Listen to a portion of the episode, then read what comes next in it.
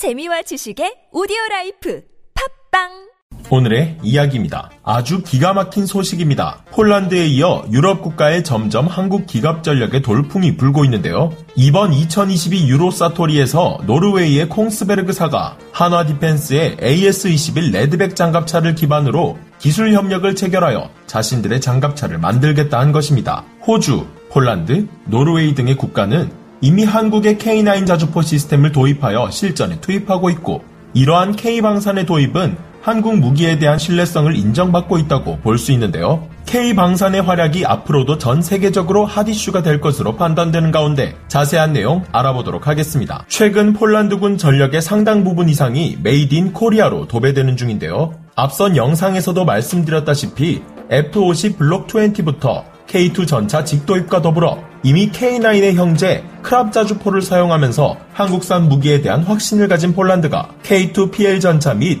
AS-21 레드백 장갑차, 차세대 차륜형 장갑차 등을 기술 협력을 통해 라이센스 생산할 예정입니다. 필리핀에서도 현재 FA-50을 운용하고 있는데 필리핀 역시 이번 폴란드에서 직도입하기로 예정된 FA-50 block 20 버전을 구매하겠다는 이야기가 계속해서 나오고 있습니다. 현재 노르웨이에서는 오래된 레오파르트 2A4 52대를 퇴역시키며 차세대 전차로 대체하기 위해 현대 로템의 K2 흑표 전차, 독일의 라인메탈사의 레오파르트 2A7 전차 등 3.5세대 전차 9종을 비교하며 최대 200여 대를 도입할 예정인데요. 여기에 한국의 K2 흑표가 압도적으로 좋은 평가를 받아서 거의 K2 전차가 선정될 것으로 보이는데 현재 노르웨이의 나토 가입 문제로 독일의 눈치를 살피느라 발표를 연기하고 있는 것으로 보입니다. 그런데 이번에는 하푼에 이어 서방 표준 대함 미사일로 자리 잡고 있는 NSM 아음속 대함 미사일을 개발한 노르웨이의 콩스베르그사가 2022 유로 사토리에서 한국의 하나 디펜스에 구원의 손길을 내밀었는데요.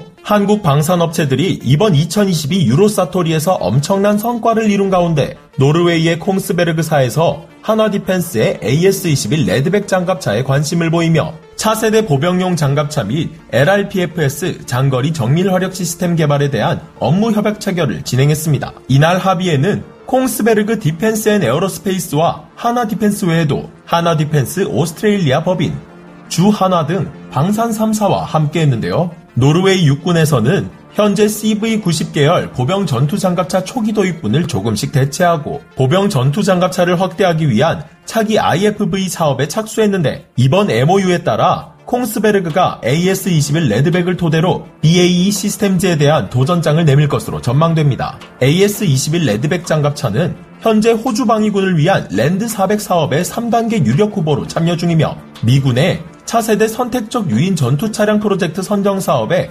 컨소시엄 형태로 참여해 자문을 맡고 있는데요. 노르웨이에서 AS-21 레드백 장갑차에 관심을 보인 이유는 앞서 말씀드린 실적과 함께 뛰어난 성능에 주목했기 때문으로 보입니다. AS-21 레드백은 42톤 중량의 7.9m의 전장을 보유하고 있으며 포장도로에서 최대 65km, 비포장도로에서는 43km까지 주행이 가능하고 총 9명이 탑승할 수 있습니다. 주포로 30mm 대전차 미사일을 장착, 7.62mm 기관포까지 장착한 레드백은 그 자체적인 공격력도 매우 뛰어난데요. 또한 열상 위장막을 두르게 되면 열상 감시 장비 탐지 및 적외선 추적 미사일 공격을 회피할 수 있어 스텔스 장갑차라는 평가를 받기도 합니다. 이 밖에도 암내장식 유기압 현수 장치와 아이언 비전, 능동 위상 배열 레이더를 이용한 아이언 피스트 방어 체계 등 신기술이 대거 탑재되어 다른 장갑차들과 견주어도 뛰어난 성능을 가지고 있는 레드백. 이번 협약에서 LRPFS 장거리 정밀 화력 시스템 개발에 대한 업무 협약도 기대가 되는 가운데 콩스베르그사는 최강의 대함 미사일로 서방의 표준 대함 미사일로 자리 잡고 있는 NSM, JSM 아음속 대함 미사일을 제작한 업체인 만큼 이번 협약에 따라 한국산 NSM의 생산과 KF-21, F-35 등의 전투기 내부 무장창에도 NSM 계열 미사일의 탑재가 수월해질 것으로 보입니다. 이렇게 된다면 한국군의 전투력 또한 앞으로 가늠이 안 될 만큼 발전할 것 같은데 여러분들은 어떻게 생각하시나요? 앞으로도 전차와 장갑차, 자주포 이외에도 전 세계적으로 한국 무기의 위상이 치솟도록 노력하여 한반도를 지배하고자 하는 야욕을 가진 북한과 중국의 도발을 아무렇지 않게 여길 수 있는 우리 대한민국이 되었으면 하는 바람이 드네요. 오늘의 이야기 마치겠습니다.